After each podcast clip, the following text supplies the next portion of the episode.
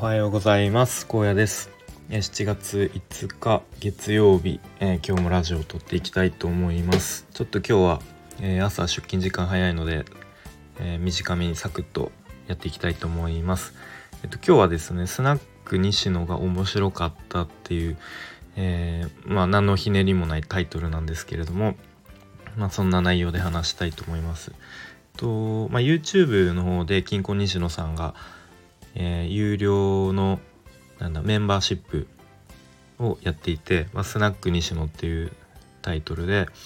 で、毎回ゲストの方を呼んで、飲みながらいろんな今やっていることとか仕掛けていることとか、そういうちょっと割と踏み込んだ話をするみたいな内容ですね。で、前回のゲストの方が美容院のノラっていう美容院のをやっている広江和也さんっていう方でしたね。僕はちょっと存じ上げなかったんですけれども、そこの話がすごく面白かったので、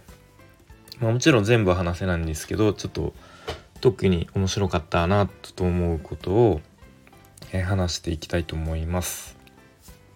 でコロナ禍での美容院の戦い方みたいなところが結構メインで話されていて、でその広江さんは年間パスポートっていうのを出したそうです。ちょうど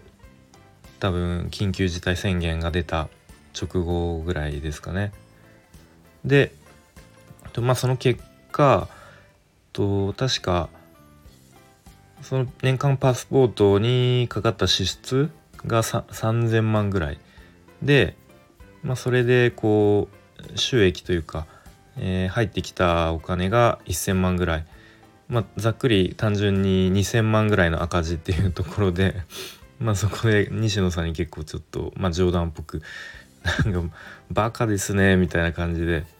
ちょっとそんな感じでいじられたというか、言われてたんですけど、でその話が進んでいって、で美容院っていうのはいかにお客さんに3回来てもらうか来さすかっていうゲームなんですよっていう話があって、どういうことかっていうと、1回目初めて来たお客さんが2回目に来る確率は40から 50% ぐらいということですね。なんとなく自分に当てはめて考えてもそれぐらいかなって思いますよね。で2回目来た人が今度3回目来る確率っていうのはぐっと上がって 70% ぐらいになるそうです。なので、お客さんにいかに3回来てくれるか、3回来てくれれば、70% の確率で、4回目5回目と通ってくれる、常連さんになってくれるだろうっていうことですね。で今っていうのは、このインターネットがもう普及した時代に、そのカットの技術とかでなかなか差別化が図れない時代っていうのはよく言われてますね。その技術で差別化が図れない時代だと。なので、今度どこで差別化するかっていうと、もう人ですよね。人で選ぶようになると。なのでいかに自分を好きになってもらうか、仲良くなるかみたいなところで、このカット、ざっくり言うと、どこで切ってももうそんなに一緒だから、だったらこの人に切ってもらいたいなみたいな、この人とお話ししたいなとか、このお店の空間が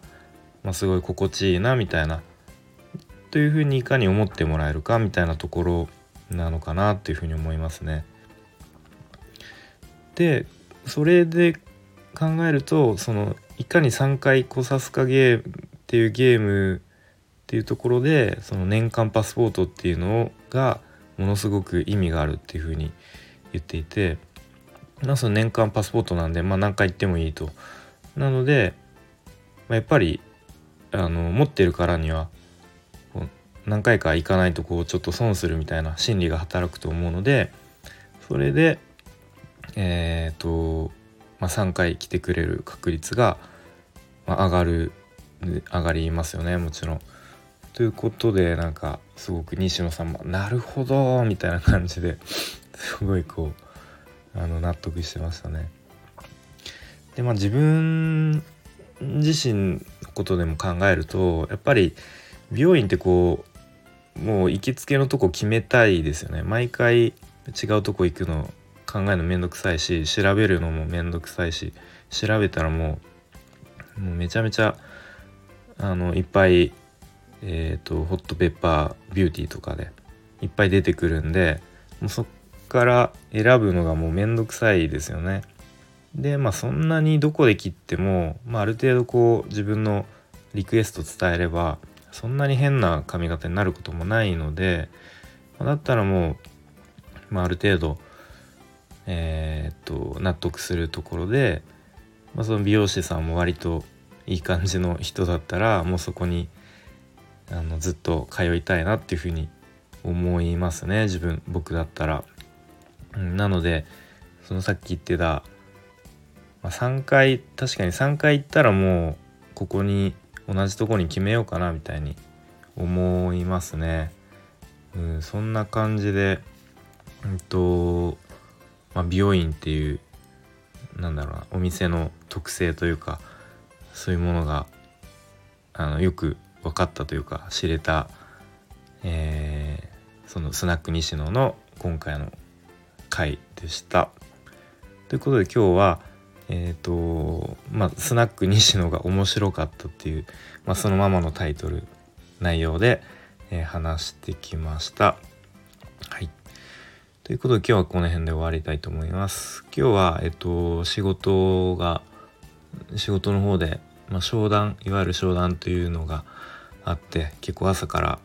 もう終わると夜になってしまうのでバタバタしそうですけれども、また今日から1週間、前向きにポジティブにやっていきたいと思います。それでは聞いてくれてありがとうございました。